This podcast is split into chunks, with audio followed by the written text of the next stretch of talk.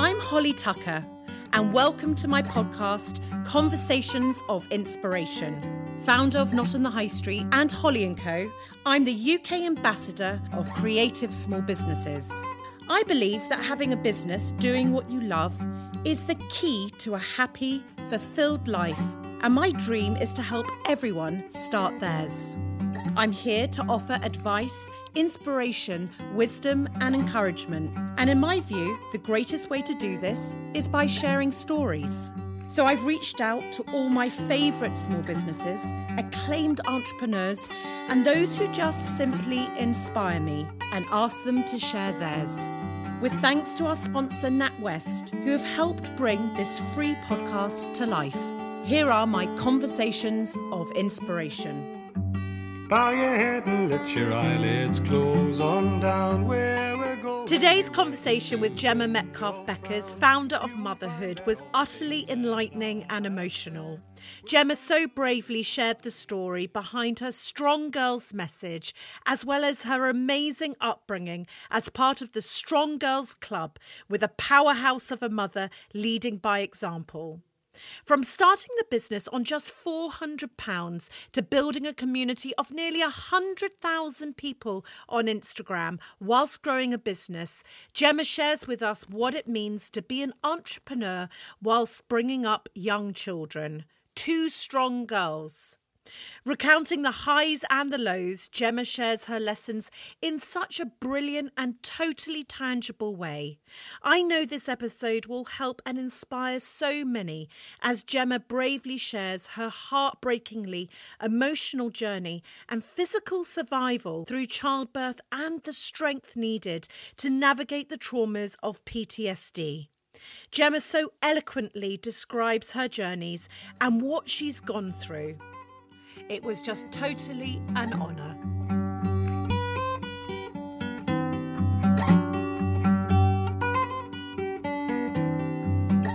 Hi, Gemma.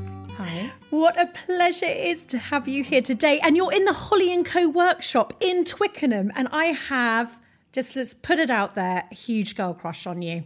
Okay, so I love following you on Instagram. I find you thoroughly inspiring, and I often wear my Strong Girls tee, and I'm wearing mine today. And we're going to talk about that later. And you're wearing yours, of course, Yes, always, yeah. always. Um, when out and about and in business meetings, and I know I shared with you. I even wore it to number ten on International Women's Day this year, which was great. And I thought I was going to be full of a whole room of all these women with their, you know, what they mean on their chests and I was the only one. So that was a, a moment in time. I didn't mind. I loved wearing it. It did the job. It stuck out. So Yeah, yes. perfect. So thank you so much. And I know so many other women, especially mums, you inspire too. So I couldn't wait to interview you for conversations of inspiration. And thank you for coming to, to me, to my home. Oh, honestly, thank you so much. I'm a massive, massive fan, and I'm trying really hard to calm down and not be so shaky. But it does feel a bit um, like a dream come true. So oh, thank well, you. that's so nice for you to say. Well, I'm shaking and and and, and excited, so we're both excited together. we we need to calm down, not drink the caffeine that's next to us. So let's begin with your journey leading up to now, if we may. As I read, you were raised by a strong woman. Could you tell us a bit more about your childhood and growing up? Yeah, of course. Um, I was raised by my mum, Barbara, who is a phenomenal force. She's also Dutch, which I think definitely helps as well. does, yes. Um, so um, my parents split when I was four. And I was raised by my mum who went to work in the city. And I would watch her every morning go off with her briefcase and her sh- shoulder pads, because that's what you did in those days. And she was one of very few women who worked in IT in the city. And I remember playing dress up, and I never really played dress up as a princess or as a fairy or anyone, you know, who, who perhaps wanted to be saved. I dressed up as my mum, and I'd get a little briefcase and I'd drag it along because she utterly inspired me. And I remember thinking about this, you know, as I as my children have come along and remembering and really suddenly appreciating how never once whilst I was growing up did I question my ability because I was a woman. And that was because I was raised by an incredibly strong woman who was you know she was the one on the ladder wallpapering with the Care Bear wallpaper getting the drill out anything needed to get done Barbara would get it done. And so I never questioned my ability based on my gender because I was raised by such a strong woman. And did she even ever talk to you about it? Did she ever, you know, was there any chat in the household about her being a single mom or her being this woman or you like girls in general? Did you talk about that? I just I think she just got on with it and I wonder if that's in part her Dutchness as well. You sort of she ended up in quite a not great great situation with all of the responsibility and as the sole provider of me and she just focused on making that work rather than on worrying about how it was going to work. And I think later on as I grew up there were a few conversations, mainly instigated by me, as I realised how difficult it must have been for her, but how incredible she was at just making sure I had a really good childhood. I think we do realise that, don't we, as we grow up? I remember, I think I was sort of 17, 18, and actually just like a light bulb moment, mm. realising, oh, you know, my mum brought me up. I, I, this could have been hard work. And actually almost turning the tables and saying, thanks mum mm. for being my mum you know it's that moment that you sort of it dawns on you oh my goodness yeah. this could be a lot of hard work it's true i did have to get past the um, age of 17 in order to appreciate that i will admit that 17, 16 17 18 were not my finest years but i think she did an incredible job and she was quite young as well so i'm trying to i'm, I'm awful with numbers but i feel like she was about 22 when she had me and wow, four yep. years later my dad left and she just made it her absolute mission for us to have a really good time as well as to have a really good start. Just I had so much fun with her. She was my is you know is my best friend and also an incredible role model and she continues to be that with my grand with my children so her grandchildren as well she's just a really incredible female figure for them to to have in their lives and I'm very grateful and it's and i'm such admiration for single mothers just generally doing it alone. It's hard enough being a parent and it's hard enough working. And then when you've got that added complexity it is just so admirable. Growing up what were you most interested in? We talk a lot about helping children find their diamonds here at holly and co. What would you say your passions were as a child? And were you able to pursue them at school no, I found it really difficult. And looking back on it, I felt like the schools that I went to required you to either have, like we were saying, either the left brain or the right brain. And they didn't encourage you to be split between the two. And I felt like I moved between the two quite a lot. One side of me really wanted to go into science, go and be a doctor, probably watched ER too many times. And then the other side of me really wanted to be an artist. And I feel like the school system pushes you in a pathway really early on. You know, your GCSEs determine your A levels, which determine your degree. Your, your, degree if you go on and do one. And I felt from very early on pushed into going more the science route than I perhaps wanted to. And and then for me it sort of switched when I went to university to study anatomical sciences because I thought I don't want to commit to being a doctor, but I'll you know give it a go, go to a few practicals, I love understand what it's about.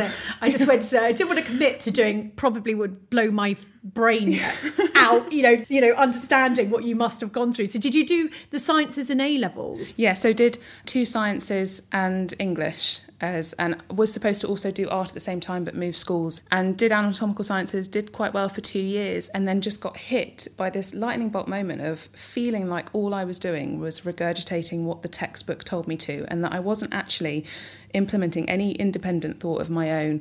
There was this massive side of me that was just desperate to be creative and that wasn't being satisfied by the degree that I was doing. So, much to my poor mum's dismay, and to this day, I really regret never really fully talking her through the whole reasoning and process, I decided to switch courses after two years, which I think hit her like a train.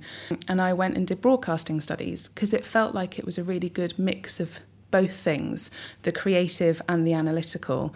And I think I just I feel like with my girls as well when we talk about their future I don't start talking about you know what they what they want to be when they grow up. We talk about what interests them what excites them and we're trying really hard to let them know that careers there's so many different careers that they could try. They don't have to do one career for the whole of their life but whatever they do it has to be something that makes them want to wake up in the morning and try something.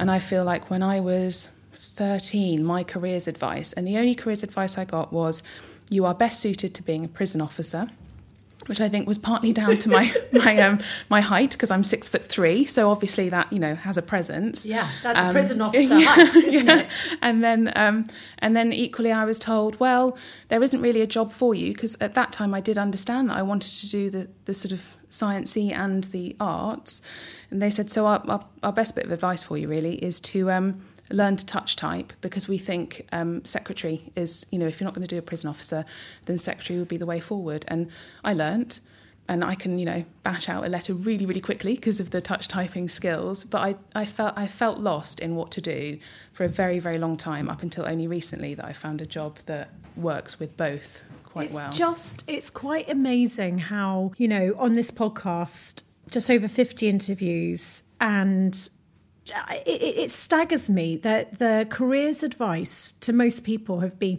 I've had librarians, now we've got a prison officer, mm-hmm. Secretaries. We've had the most strangest of advice. It was like, the, the, you know, here's a list of 20 careers or here's a list of 30. You can just choose from this.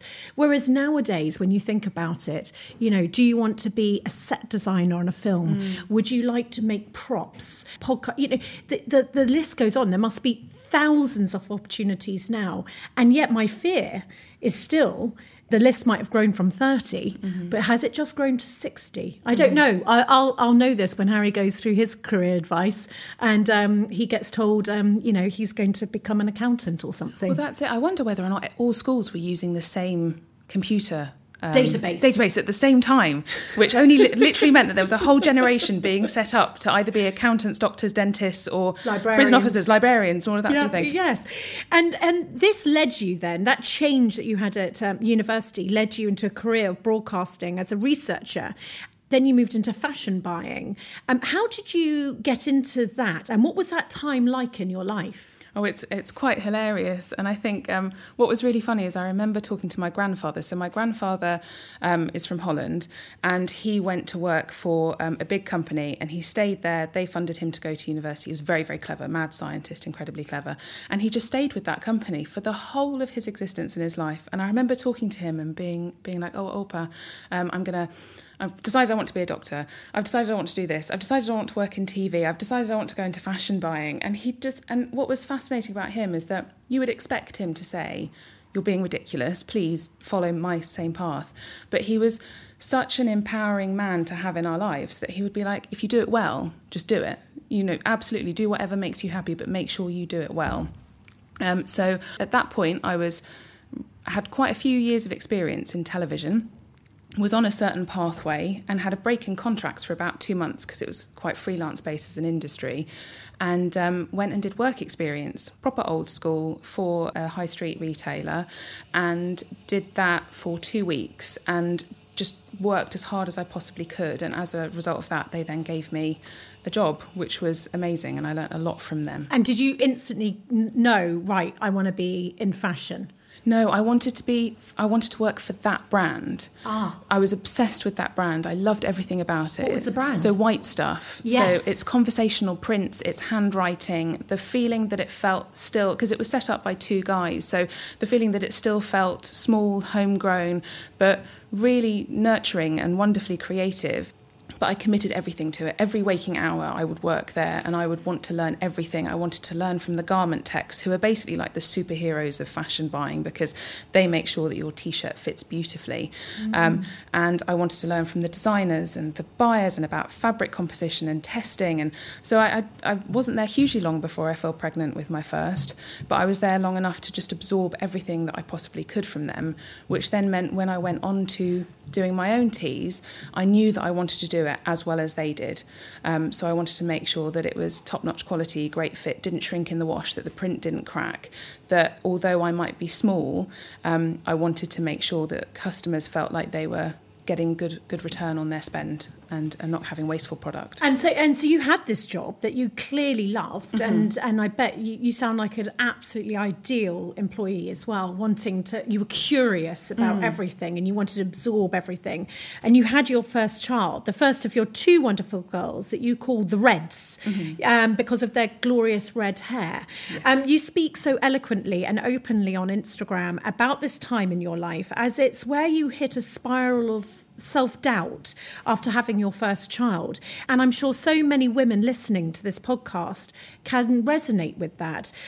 Tell me about this moment. As I said, many people have gone through times are very difficult at this period of their of their lives, but they don't really talk about it. And that actually led you to starting your business. Yeah, it was definitely the catalyst for it. I'd say that everything came beforehand is like a layer to a fantastic ombre rainbow cake. And where I'm at at the moment is my fantastic rainbow ombre cake. Um, but but sort of the experience in TV and then in um, fashion then meant that I could do what I'm doing. But it was all down to the experience that I had whilst having my two girls, who are absolutely wonderful, but they fundamentally shifted something inside me that I'm still dealing with day to day.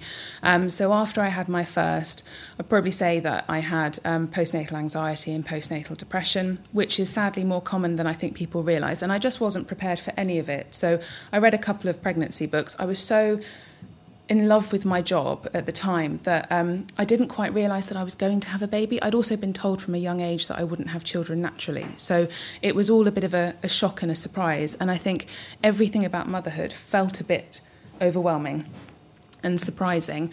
But I managed to work through that. And then I had my second that I was completely excited about and just so excited about the potential healing powers of her as well, because my first had quite chronic reflux, which I think is incredibly stressful when the doctors don't believe you and there's a lot of screaming and you you know it's the worst thing in the world being a mum and not being able to comfort or soothe your baby and not realizing that there's a reason why that you're being sort of ignored as a mum and your voice is being ignored as a mum because you're just a silly first time mum. Um, and I had my second and unfortunately the birth was hideously traumatic. So um, she was. I'm going to try not to cry when I talk about this, so mm-hmm. it might come out a bit mm-hmm. robotic when I do talk as well, because I'm just trying very hard not to get emotional about it. But I think effectively what happened is she was breech, um, and I was having a C-section, and it was elective. And the reason for that was that between the two pregnancies, I'd had a DVT and a miscarriage. And once you've had a DVT in pregnancy, then you're on blood thinners to make sure you don't have it again because actually having a DVT is quite common whilst you're pregnant because of the estrogen levels. And so I had the planned C section. She was breech, but they short, thought that she was head down and they went about their business but didn't do it correctly because they didn't understand her positioning. And I hemorrhaged um, and I lost um, just over four litres of blood in under a minute. And I think your capacity before you uh, before you're pregnant is about five litres, so it's quite a large volume. And it was all very stressful, very harrowing. You hear an awful lot in that situation. So you hear people talking about removing the womb, getting rid of this, can you find this? There's another bleed, where's this? You hear your anaesthetist, who, believe you me, was amazing. And I think all anaesthetists need to wear crowns because the, the people at that end, their job is to sort of stem what's happening. The people near your head are the ones who are really trying to get you to fight through it. So I remember hearing her talking to quite a junior person on the phone who said, "Oh, you know, the the blood bank can only get it here in 40 seconds. That's you know, it's going to be 40 seconds." And and her saying, "Well, if it's not here in under 40 seconds, she won't be here. So there's no point bringing it. So they bring it now, or they don't bring it at all." Um, but because of the reflux that my firstborn had encountered, then um, when I was finally back with my baby after they'd managed to do their magic, I just spent the whole of the first year absolutely in love with my youngest and just relishing every moment of her and refusing to remind myself of what happened in that theatre, in that operating theatre.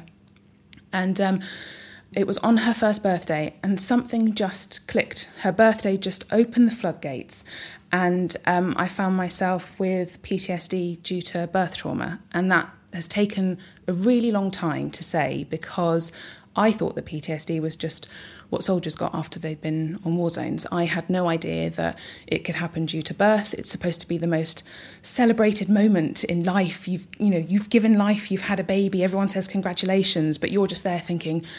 Oh, I didn't die. This is I didn't die. That's amazing. Um, and so I've been having or have had EMDR treatment, which is absolutely amazing. And if what is that? Well, so it's like you're replicating REM sleep. So they either do it via touch or through movement, where you move your eyes and you recall. So I've spoken a lot about this on my Instagram that there's a film called Inside Out, which is wonderful for all children to watch and adults to watch about emotional development and how emotions happen in children. And I think it's like a Pixar sort of animation it's film. It's fantastic. It's really where good. every emotion has a character, doesn't it? And yes. Yes. Yeah. So you've got um, your emotions in head office. So you've got happiness, or is it joy, sadness? Fear and all of these little funny creatures. And you'll have an experience, and the experience will be packaged really neatly in a, in a globe that will go into HQ. They'll then process it and filter it off and funnel it off into libraries where it will be stored neatly, calmly, and you will recall it as and when you want to, and you're in control of that. And the way that I explain PTSD is that that, that experience doesn't come as a little globe. It's broken, and out of it comes some sort of horrible Grim Reaper type figure, a bit like a Death Eater from Harry Potter. And it just stays in HQ and it looms. And you can just be driving along. Often for me, it was driving along, going around a roundabout. And I think the sensation of going around the roundabout is quite similar to losing consciousness with your, with your body. And this figure just sort of jumps out at you and demands your attention. And you recall the experience, not watching it, but actually in it again. And what EMDR is trying to do is trying to get you to view that experience um, again and again and again, but trying to process it so that not ignore it, but to just be able to understand what happened and to push it further into the library rather than having it looming all the time. How eloquent are you? I mean, my goodness me, I have never heard, and I'm sure everyone listening has never heard it being described so beautifully. And I'm so sorry that you went through all of that. But actually, just today, being able to hear that experience and how it has manifested in you and what you have done, I know will help so many right now. The Grim Reaper, the Harry Potter character coming in, you, you know, out of nowhere it then is in your mind. You don't know how it's been triggered. It's it's come back. As you said i think post traumatic stress i think we all do think it's something you know that the soldiers had this. And mm. it's just been you've gone through this this period of your life where you're you're healing yourself. Mm-hmm. are you there yet? Or is it in vast improvements? You're in the as you said you're in the rainbow cake element of yes. your life. Um, tell me about that and how you've moved from what has been such a journey by the sounds of it into this positioning.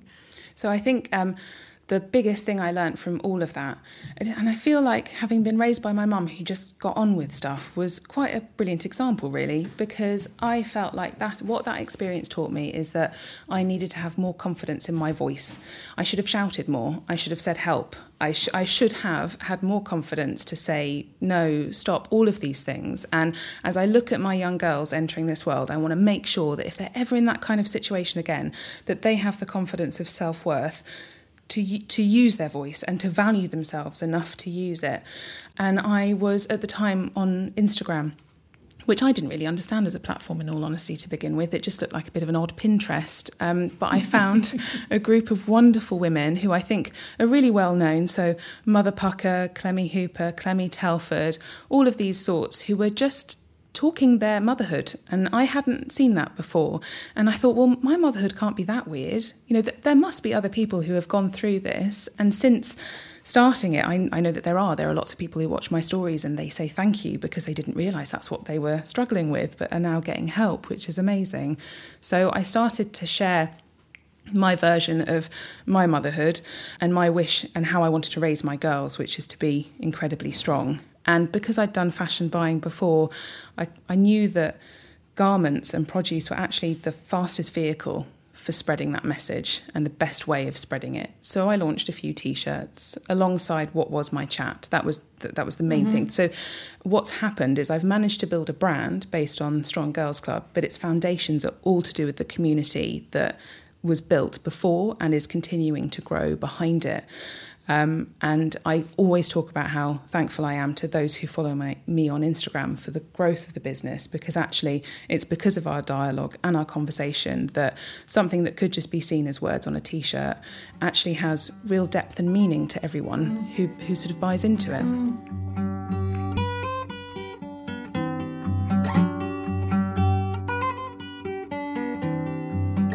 Well, what a year it's been. We've taken the podcast on the road for the first time, welcoming Thomasina Miers, Levi Roots, and Mark Constantine so far. But our final stop for this tour this year will be on the 21st of November at the Hub in Edinburgh with Charlie Gladstone, the founder of Pedlars and the Good Life Experience. The evening will include wonderful entertainment, magical Holly & Co details, and a fantastic opportunity to shop small business, drink a delicious tipple or two, mingle with like-minded people, make new friends, and I will ensure you'll be thoroughly and utterly inspired. I believe that one conversation has the ability to change the course of your life forever, and I want it to be mine. So don't delay, get your ticket to Conversations of Inspiration, the podcast live from Edinburgh in partnership with the Royal Bank of Scotland. This is the last live episode for this year, so make sure you don't miss out. Head to holly.co to get your ticket today. Every week, there's an opportunity to have your very own ad break on this podcast, and it's all thanks to our partner, NatWest. NatWest's mission is to empower entrepreneurs, and so they're offering their very own ad break on this very podcast to any small business listening to help promote themselves for free for your chance to win this incredible opportunity worth thousands and thousands of pounds. Take that leap of faith and send in your small business advert to independent ad break at holly.co or find out more information on our website. This week's winner on the NatWest Independent Ad Break is We've Got You. Over to you. Hi, we're Matt and Alex from We've Got You a business all about supporting mental health. Our mental health can be difficult to talk about with others, so we asked what if there was a way to give support without a word having to be spoken? We say a lot through what we choose to wear, so we decided to make t shirts, ones that did the talking for us. Our t shirts have a common symbol, an asterisk, because it stands for something going on underneath, beyond face value. And our t shirts have a common purpose to create a connection between people, create solidarity and support, so no one ever feels alone in what they're feeling. We give £5 from every sale to support grassroots mental health causes, but the real impact is in the wearing. We could all make a difference to someone else's well-being just by them seeing us as we pass them in the street. We'd love you to come and join us and join in. You'll find us at www.we'vegotyou.co.uk and on social at We've Got You Co. We've Got You, clothing that wears its head on its sleeve and speaks up about mental health.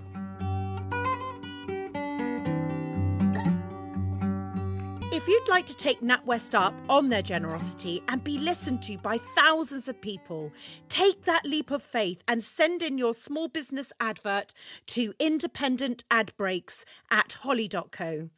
We're looking for the wonderful stories that only small businesses can tell and have created more information on exactly what we're looking for on our website holly.co. What have you got to lose? Get recording. I can't wait to have a listen. Now back to Conversations of Inspiration.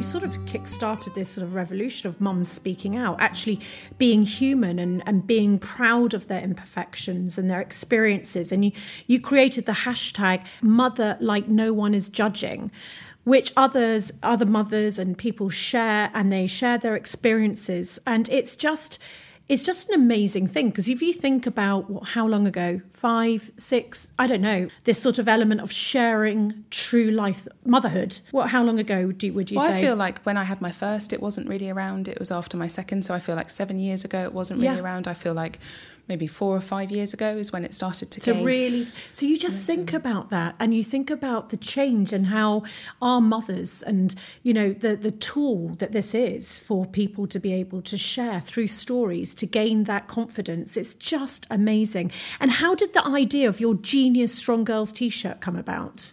That was that was again all to do with wanting to talk about you can go through really awful experiences in life and they, they can be like shifting and changing and they can be seen as you know you can be seen as weak in those moments but at the same time you can be incredibly strong. I had an awful experience and i genuinely thought i was going to die and then the next minute i wasn't and i thought you know what? I am stronger than than than i could perceive myself to be. I am incredibly strong to have fought that and i want to make sure that women everywhere recognize how strong they are and just really believe that and feel empowered in order to believe that. I think sometimes you know, when I worked in television, it was an, a, quite a difficult time for women to make sure that they earned the same as their male counterparts. And a lot of that was down to the fact that the women didn't necessarily have the confidence of worth to, to demand the, the equal pay. And I really want to encourage my girls to really stick up for themselves. And I, you know what, it's interesting. You say you, you just talking there, and I, and it just flicked me back to um, a few experiences I've had in my career, and I suppose I've never. I mean, this sounds bizarre doing this on a podcast, really, but sharing. I suppose I've never gone. You know what, Holly, you're absolutely bloody strong. Because I just flicked through to a ghastly point in my life and in my career, and I think I forget about that now. You know, that's just something that happened. But you're right. You know, if I actually do think about it every day, just a little gold star before we start the day, just so you know, I haven't forgotten, Holly, that you did that and you got through that. And just before we started, you've already got a gold star just for being here, for doing this. Yeah. It's an amazing thing. And I don't think, as you said, women do do that. They put it down to experience and they put it behind them because guess what? The washing needs to be done and the you need to get out and the school run has to go. And, you know, whatever it is, it's that incredible thing that you're very right to highlight the gold star first thing just for being here for you being alive for you know got through that moment to be able to be here today. Do you know what? I think everyone should start the day by putting Destiny. Is it Destiny's Child? I'm a survivor. Yes. Or is it Beyonce? I can't remember if it was before I think it, or no, post. It's, it's, it's before. Yeah. It's before because yeah. you know even with her amazing body, they, they, they are 19 year olds on that beach. yeah, and I think every woman should play that before they start because it doesn't, you know, it doesn't have to be massively, overwhelmingly dramatic, whatever you've gone through. But we've all gone through something that's challenged us and has made us feel lower than low. But we've come out the other side and we've continued and we've we've got up and we've tried again. And I think that is something we should celebrate about That's a ourselves. Beyonce moment. Well, there we go. Straight away. Yeah. Gold star and Beyonce. So well, glitter and Beyonce perfect. first thing. This yeah. is good. And for anyone listening who may may not have seen these beautiful t shirts that we're wearing, you're wearing a jumper. They are graphical with the message Strong Girls Club. And it's worn by children of all ages, new mothers, mothers matching with their minis. I've seen teams of women wearing them on your Insta, women competing in charity runs, women going through chemo. It must be so inspiring for you to see your product not only just worn, but worn with this emotion and these strong women in the actual garments, going through good and bad experiences.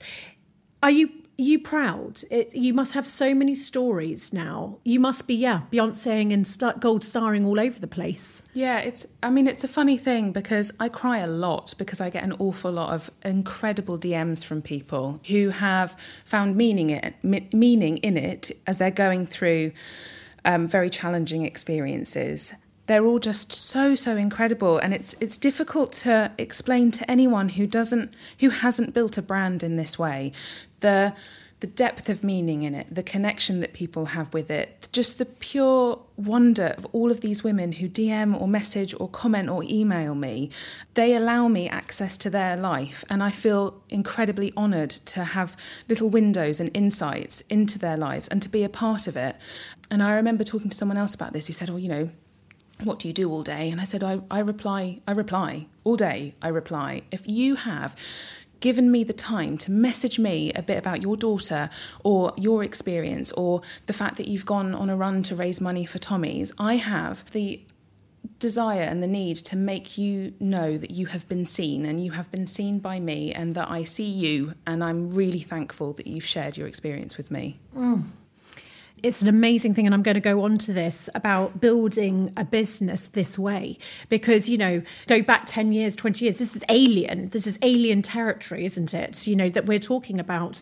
But actually it is the future. So just going still back to the early days and i read that you started your business with 400 pounds to print the t-shirts what was that like in terms of 400 pounds you know you've had this experience in a bigger business, so you sort of know what you're dealing with here, and wanting to create a business out of your Instagram following that was growing. Tell me about those really early moments. What did people do? How did it happen? What was their tipping point? Um, well, um, I am a bit of a worry bot mainly, I think. So um, I am quite frugal with my money. I'm very worried about overspending. And um, what I did is I had my little £400 and I thought, well, I'm just going to try something, but at no point am I losing any more money than that. So in the first year, I didn't take money out of the business because I was just so um, obsessed with like reinvesting it and making sure that it could it could grow.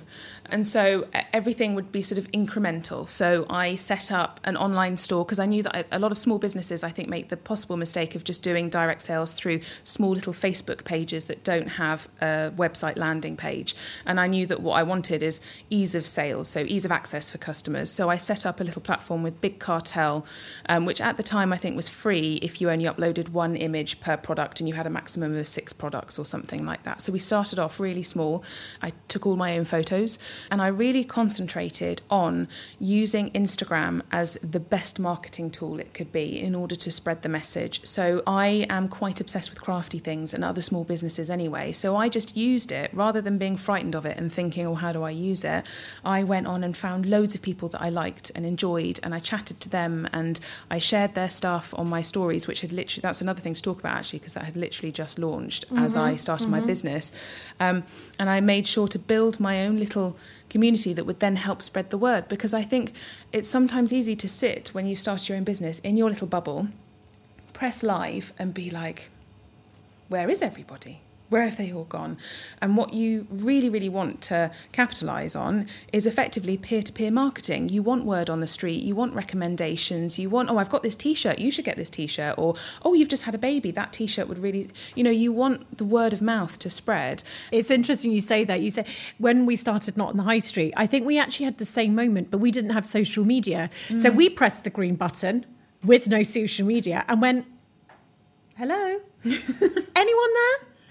Anyone fancy knowing what not oh nice oh And I say, I don't think anyone knows we're here. And it's like, well, well, of course not, Holly. You just pressed a green button. There was no social media. You were making £30 a day. That's because your mum was the only person telling anybody that Not on the High Street existed. Don't you just love mums for that, though? Aren't oh they just my. the best in the world? My mum has every single item that I have ever made, and she wears it round our local village. And I get DMs from people being like, I've seen this woman wearing your t-shirt. And she's like not 30 she's definitely like i'm sure she had a grandchild with her and she was wearing your t-shirt and i'm always there like yeah mum go on yeah, good that's girl. mum. yeah. Mum used to go around craft fairs all over the country and she would take leaflets and she'd go to craft fairs but then she'd go around the car park where everyone's cars were and she put the leaflet underneath the windscreen wiper and then she'd be hurried off by the security guards but she would just still do it. So I that everyone her. i mean just bless. And you, you you definitely harness the power of instagram to grow your success. And it was almost this perfect storm, wasn't it? As you had this incredible outlet to share your experiences, you were creating this movement with the Strong Girls Tea, and and then creating your business today. And I spoke recently at the congregation about what we call the three C's mm-hmm. content, community, and commerce and how important the combination of them are. But it is also a very tricky territory. You have over 90,000 followers on Instagram, which is phenomenal.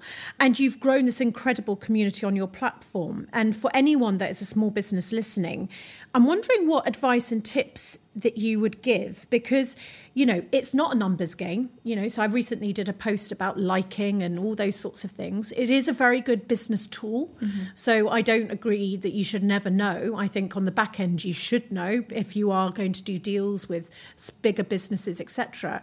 But I'm wondering if you have any advice because sometimes people say, oh, all content should just be organic and it shouldn't be planned and there shouldn't be any real rhyme or reason for me personally, there is a lot of rhyme and reason behind all my posts, and it. I work hard at writing, you know, mm-hmm. and, it, and it doesn't. I don't have a life that it just can happen whenever. So I do have to be more planned. Can mm-hmm. you talk a, a, bit about this? Because I think that um, if you believe, and I do, we built Holly and Co on Instagram. Mm-hmm. It's one of the most phenomenal tools, free tools, really, that we have. Mm. How have you gone about it? I cannot tell you how much I love that platform. I absolutely love it. For business, I think it's incredible. Um, not just for the way that you can use it as a business, but for meeting other small businesses as well. I have the best friendships with people like Harriet from Spacemasks, Claire from Delicious Monster Tea, who I think you know who does the hand embroidery. Absolutely, I know both. Um, You know. Vicky from Impo Life, and they're all they're all just amazing women that really inspire me. And I think, well, if without Instagram, I wouldn't have met these people. You know, the the reason why we sell on on the high street is because Claire absolutely raved about you guys because she also sells on them. Whereas if I if I hadn't had Instagram, I would never have known that uh, or had that information. And the way that I use Instagram is it is a it is a phenomenal marketing tool for my business and I, I approach it like that. So I turn off notifications on my phone because I only access it during working hours. I see my grid as my lookbook, my portfolio. They're quite slightly more polished imagery, or they're using images from my followers to show what kind of community there is behind the brand. And generally, all of my posts say more than just buy my stuff, buy my stuff, because uh, I I'm disengaged by that. If I feel like I'm being sold to, I just mm-hmm. absolutely Yeah. walk on by.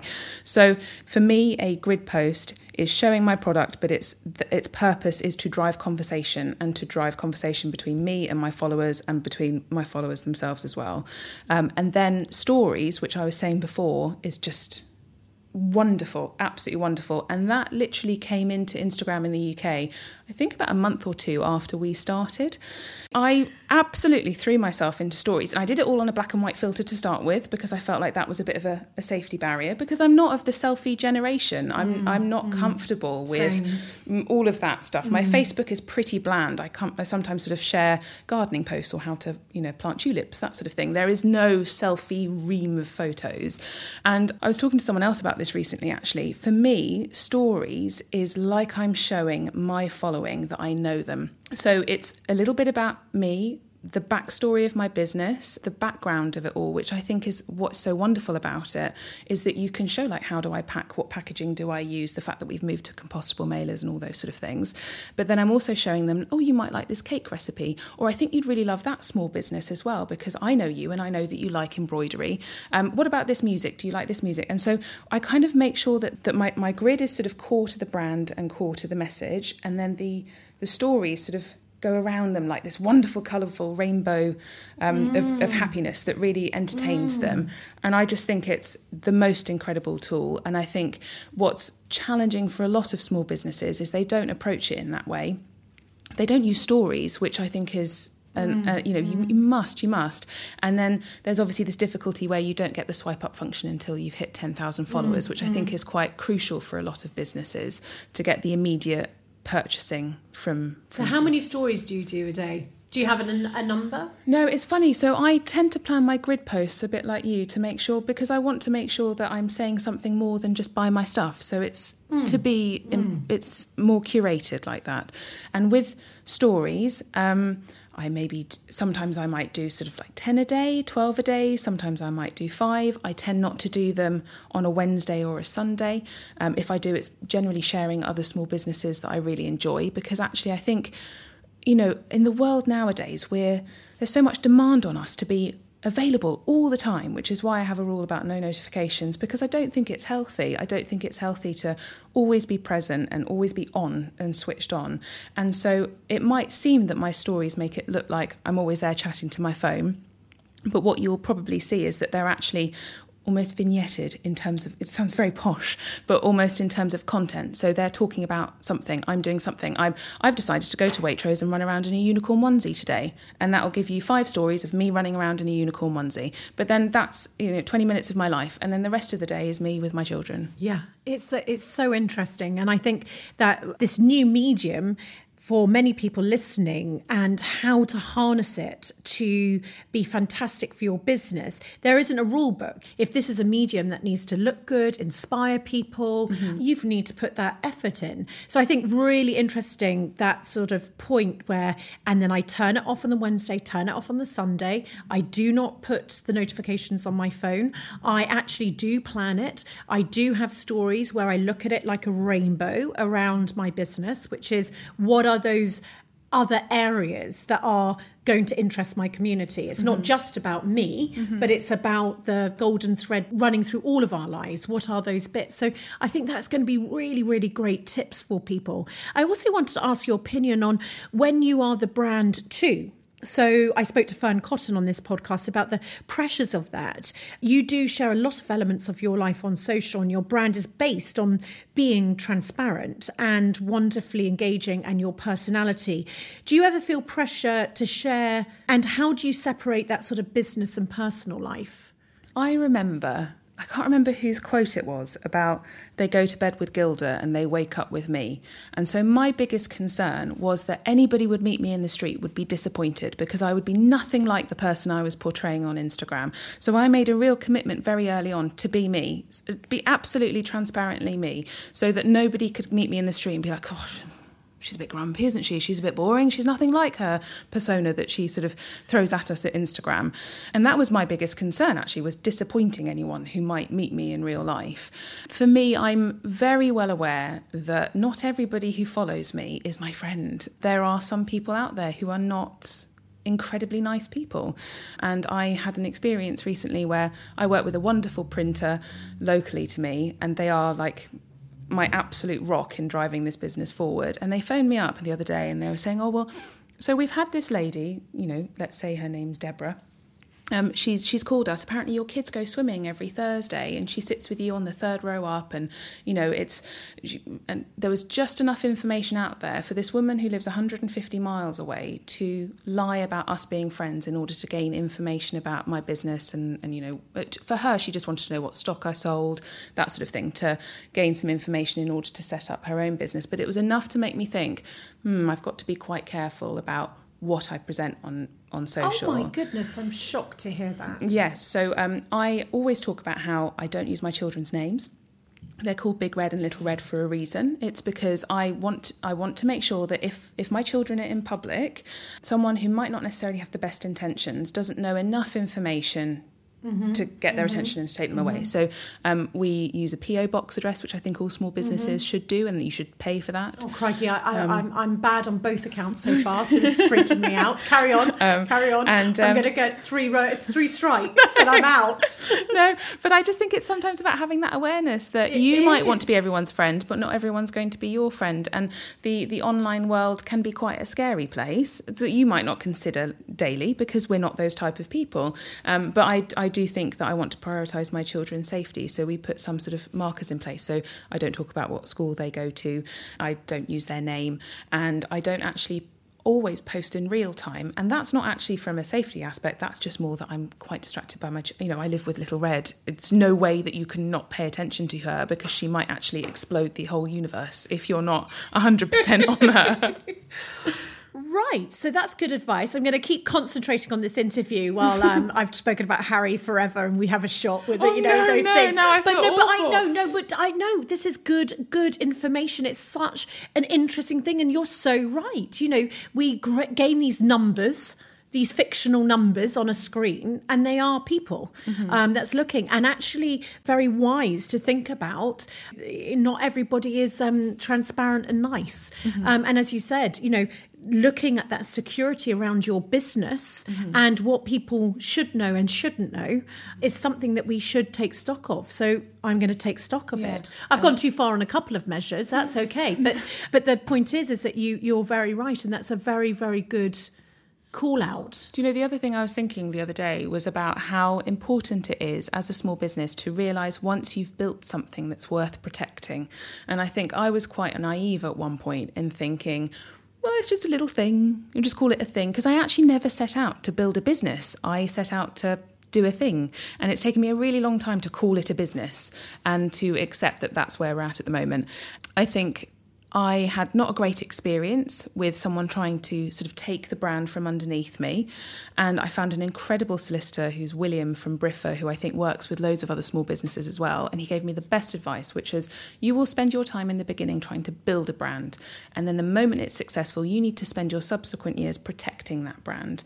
And I think lots of us, and I wonder whether or not it's to do with a lack of self esteem about everything we're creating especially when you're creative and, and crafty, is you sort of it's sort of successful, you build something, it exceeds your expectations, and you don't then readdress that situation and go, right, it's exceeded my expectations, it's something else.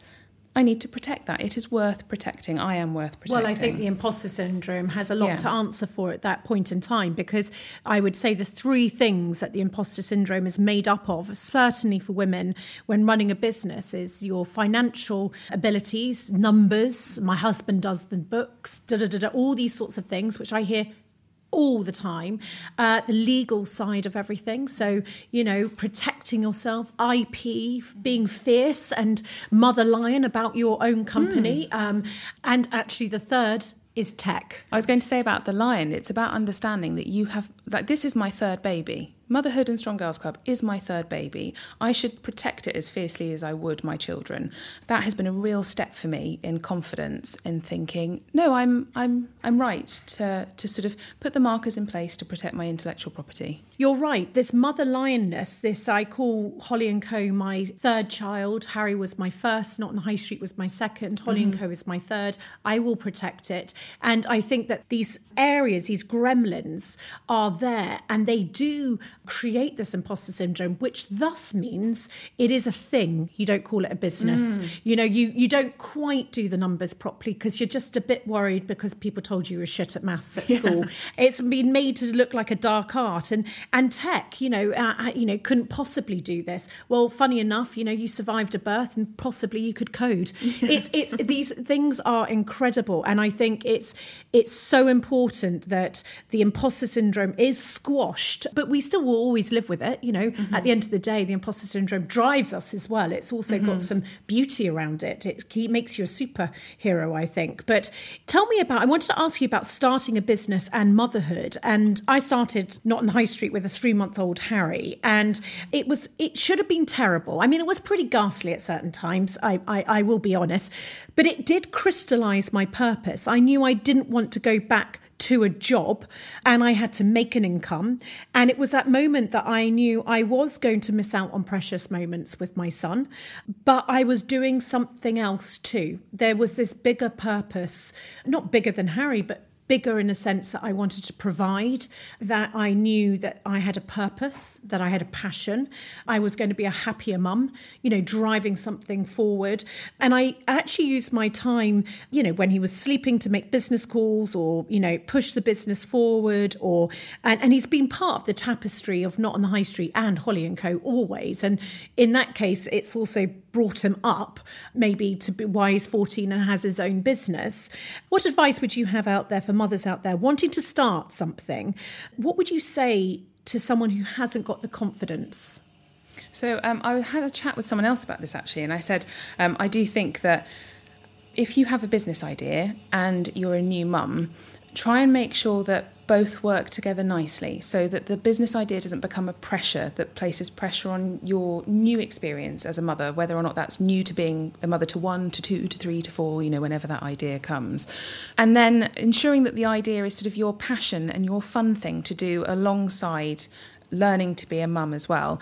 And I think one thing that I'm realizing as I get older is it's really easy to sit there and not do something, regret it, spend years later worrying and being upset that you didn't try that thing, and almost creating this romantic idea of what it would have been like if you tried it that then beats you down because if you'd done that, you would have been a multimillionaire. Or if you if you'd gone out with that boy, you'd now be like to on say a it's jet a plane. like it's Yes, a bit like that thing. well, yes. yes. if I had married that person, Yes, my life would have been much easier. And I obviously don't think like that all the time. Just sometimes I tend to.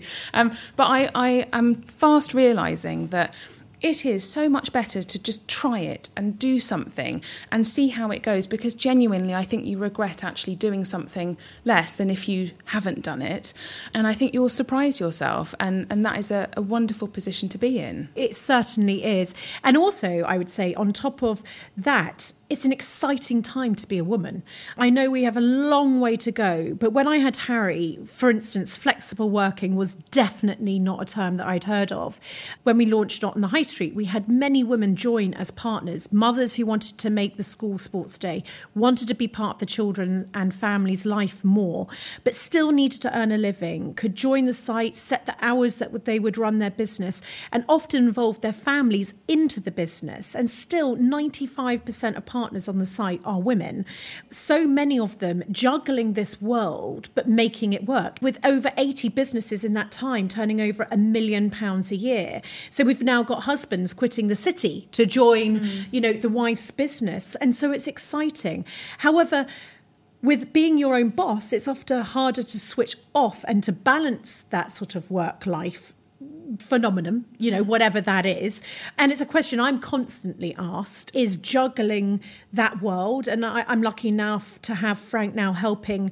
And he, he left his job many years ago to be that full time parent to Harry. And Harry's now older, which it does get, you know, you get different issues, but it's, mm-hmm. it's certainly easier than a two year old and a toddler. What advice to parents out there about you are raising a family, you're in the throes, you're growing a strong business. Mm-hmm. What happens, you know, if this starts exploding? You know, what, what what what would you do? Is this a good thing? Are you going to make it all work? Is it going to be kept sort of in a certain size of box? Yes, I remember having a really funny moment with Dom, actually, my other half, and I, I kept, it was me that sort of instigated it, where I was like, oh well, I'm just gonna I'm just gonna take a moment and go and do motherhood stuff stuff, you know, the thing, the thing. And I remember feeling pulled because I felt like I wasn't really there for my kids and I wasn't really doing very great at our relationship because I was being pulled by this third force. And then I thought, no, I'm not, ha- I'm not having this anymore. I'm going to call it my job. This is my business. I am going to split my time equally between all three of you because actually what I'm creating here deserves just as much attention and love from me as you and, our, and, and, and my children do in order for me to be happy. That, that's how it needs to work. And I think one thing that I'm quite shocking at is knowing when to delegate early enough I am a bit of a control freak. Well it's hard because control freak would suggest that i enjoyed it. I i it's more do you know what? I think it's more to do with imposter syndrome. A photo came up of us packing everything up ready to go to the warehouse two years ago to the day i think yesterday all in boxes. And I should have moved to a warehouse about five months before we actually did. But I thought, oh my God, no, I mean, it was never supposed to be this big. It was never supposed to be this scale. So I sort of ignored the fact that we needed to do that in order to grow. And I remember sitting there with my friend who was like, okay, so how long does it take you to pack an order? I was like, mm, one minute, one minute, five seconds, all in. I can do an order in one minute, five seconds. She was like, do you think you can beat that? I said, um, no i've trained hard. No that that's my that's my best packing time. She was like okay you have completed being an excellent packer. Can we please now delegate that and you move on to something else? I'm like right right okay. And so we had the same conversation what like how, oh, point. Oh, she's so, so clever. when she was like so how long does it take you to reply to all the customer service emails? And i was like right right. So that takes me all in during the day maybe three and a half hours. And she was like okay can you do it any quicker? No no i can't. Okay so delegate it. Go and give it to someone else so that you can then go and achieve greatness in another area of your business and by allowing me that time, it then meant that I could write a newsletter that week that then drove some revenue, or I could take that phone call, or I could come here. You know, I if I hadn't made those changes to my business, I wouldn't have the time in order to advance the business in other ways is again, this is going to be such a useful podcast for people. I wanted to ask you you're bringing your children up you watched your mother as a strong mum. They're watching you now as a strong mum. And I'm interested to know from your community and if you've heard the same sort of thing.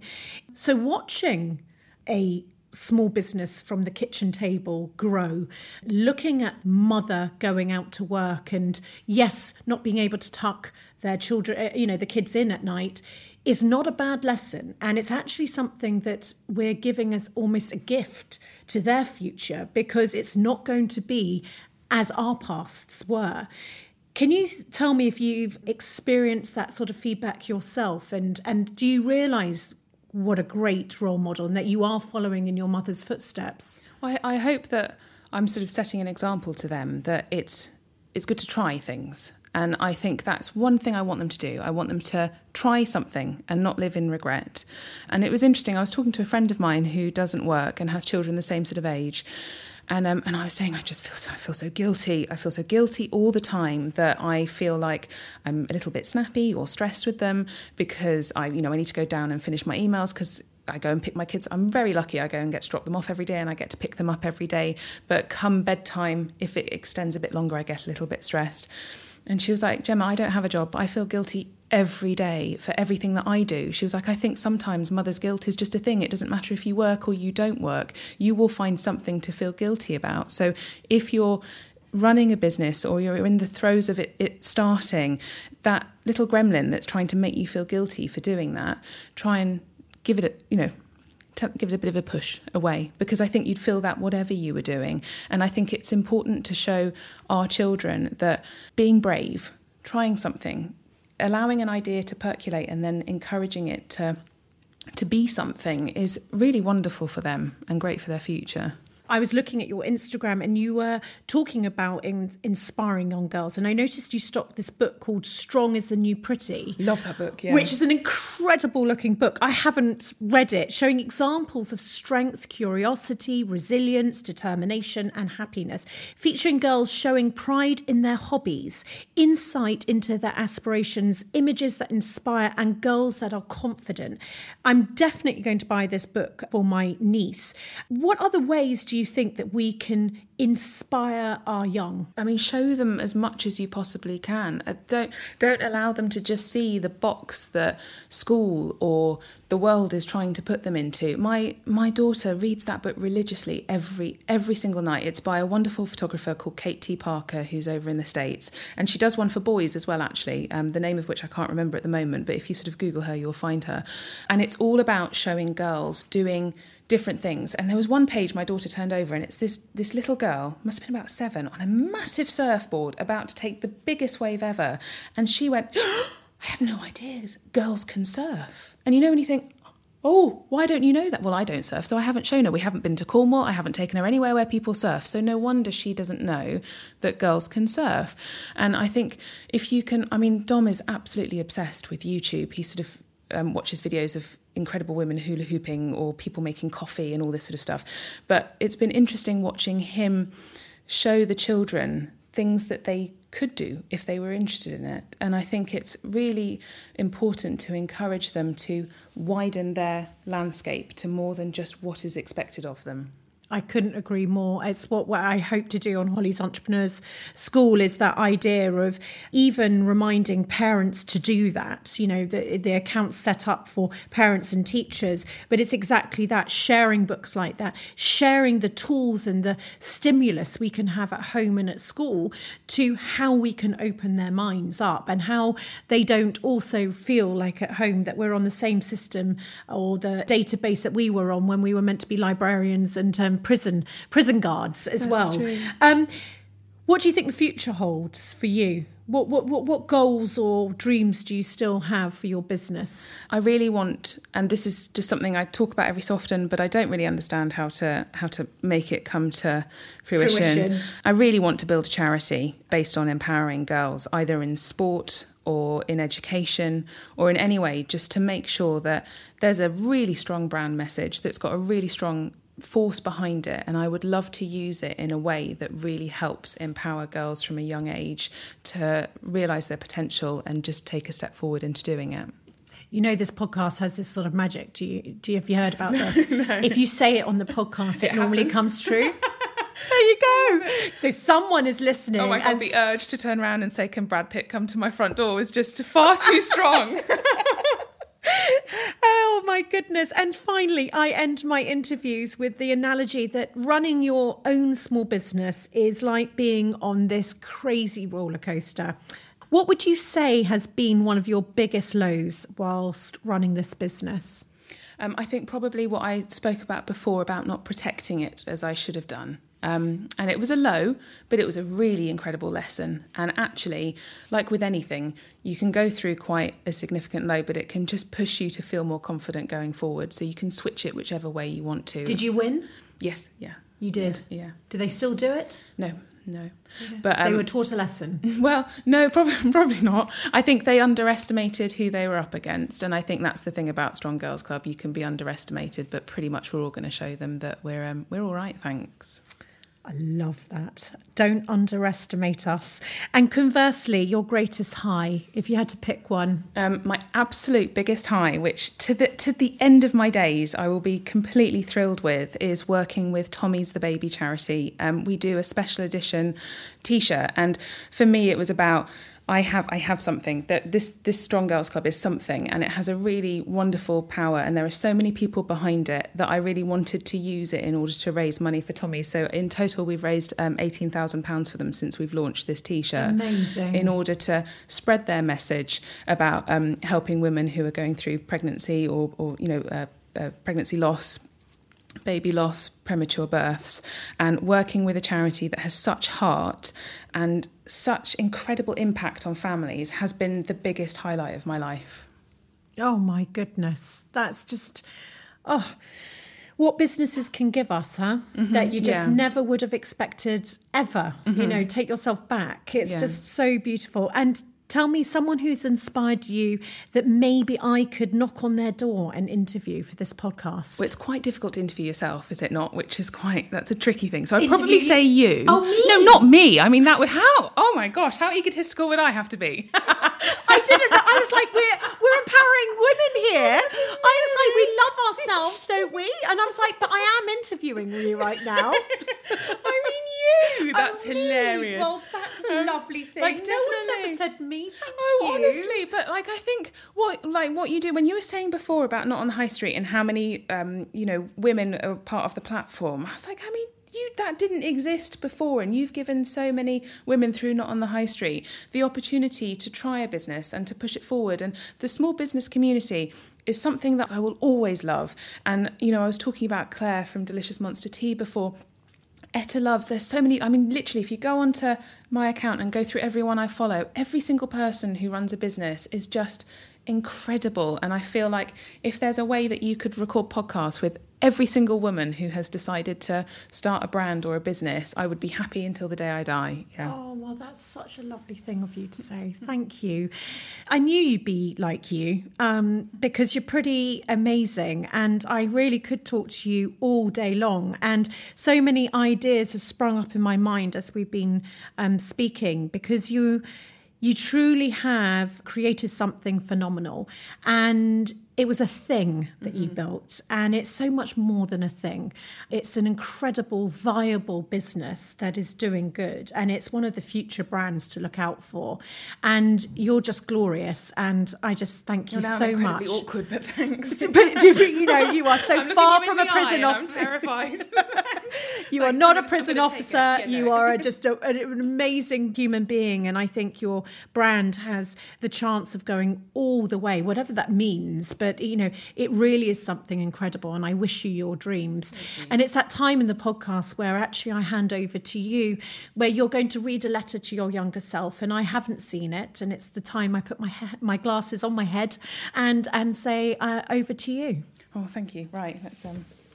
Sorry, it's probably an awful lot of rustling in the background. Um, and I'm trying to breathe through it and be calm about it because um, my other half did turn around and say, just read it like a horoscope. It definitely sounds like a horoscope, so just read it like one. So that's what I'm going to try and do. So, dear Gemma, first things first, you do not like bananas. This is very much okay and just walk away from any future planned attempts to consume them. You are more than your dislike for that fruit. Gemma, you are important. You are significant. You have a voice, and that voice and the opinions that it carries are worth being heard. The world will pressure you to conform. It will ask things of you that will make you uncomfortable, uneasy, and not at all content. You do not have to fit into the boxes that are already created. At some point, you will have the confidence and self worth to build your own box, to decorate it with all of the colours that please you, to unleash the inner magpie and appreciate that being you is actually all right, thank you very much.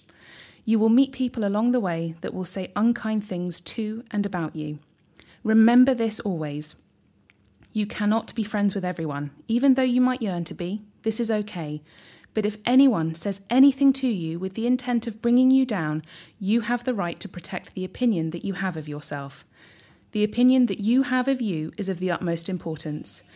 You will go through experiences that will challenge, upset, and possibly harm you. They do not define you, but they are a patchwork of you. Do not try to ignore them. This will do far more damage than good, believe you me. Never underestimate the power within the weakness that you may feel at times. Life can be scary, but know this you are strong. One thing I've learnt is that your comfort zone isn't filled with a long list of comfort puddings that soothe your soul. It's not filled with apple crumbles and trifles, and it's not always where you should be. In fact, staying in this often perceived safe place can instead just feed the gremlin that sits on your shoulder and its whispers of the fear of failure. Say yes. Wear that bikini. Take that trip. Try that job. Kiss that boy. You are worth saying yes for. You deserve all of the things that come your way. If someone offers you an opportunity, they are not talking to the person behind you, they are talking to you. At times, life will feel lonely, but I promise you will find your people. You will feel less alone and you will feel more heard. You will find a purpose and you will grab that opportunity with both hands, and by doing so, not only give strength to the opinion that you have of yourself, but of the opinion that others have of themselves too. You will have children. Don't believe them when they say that you won't. They will come. You will need a lot of vanish, and you'll soon realise that one biscuit tin is not enough.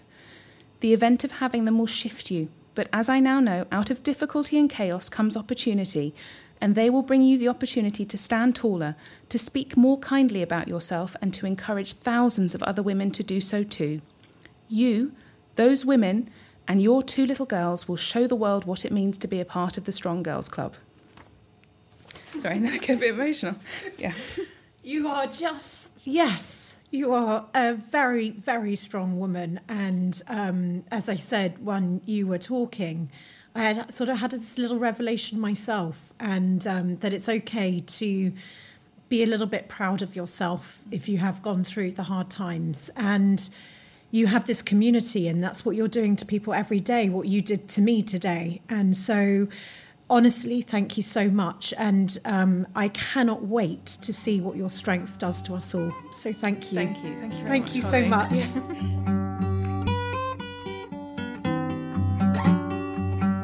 Thanks, NatWest, again for sponsoring this podcast. It wouldn't exist without them, and I know how many small businesses this podcast is actually helping. It's great to partner with an organisation that believes in empowering business owners.